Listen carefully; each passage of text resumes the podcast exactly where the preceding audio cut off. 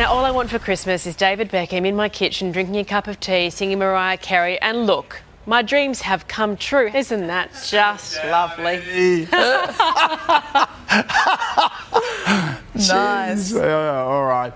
Um, and he's back from the soccer. World Cup. It was a bit controversial, mm. his attendance Might be there, rebranding so. there with a bit of Mariah Carey perhaps yeah, a collab no. in the work.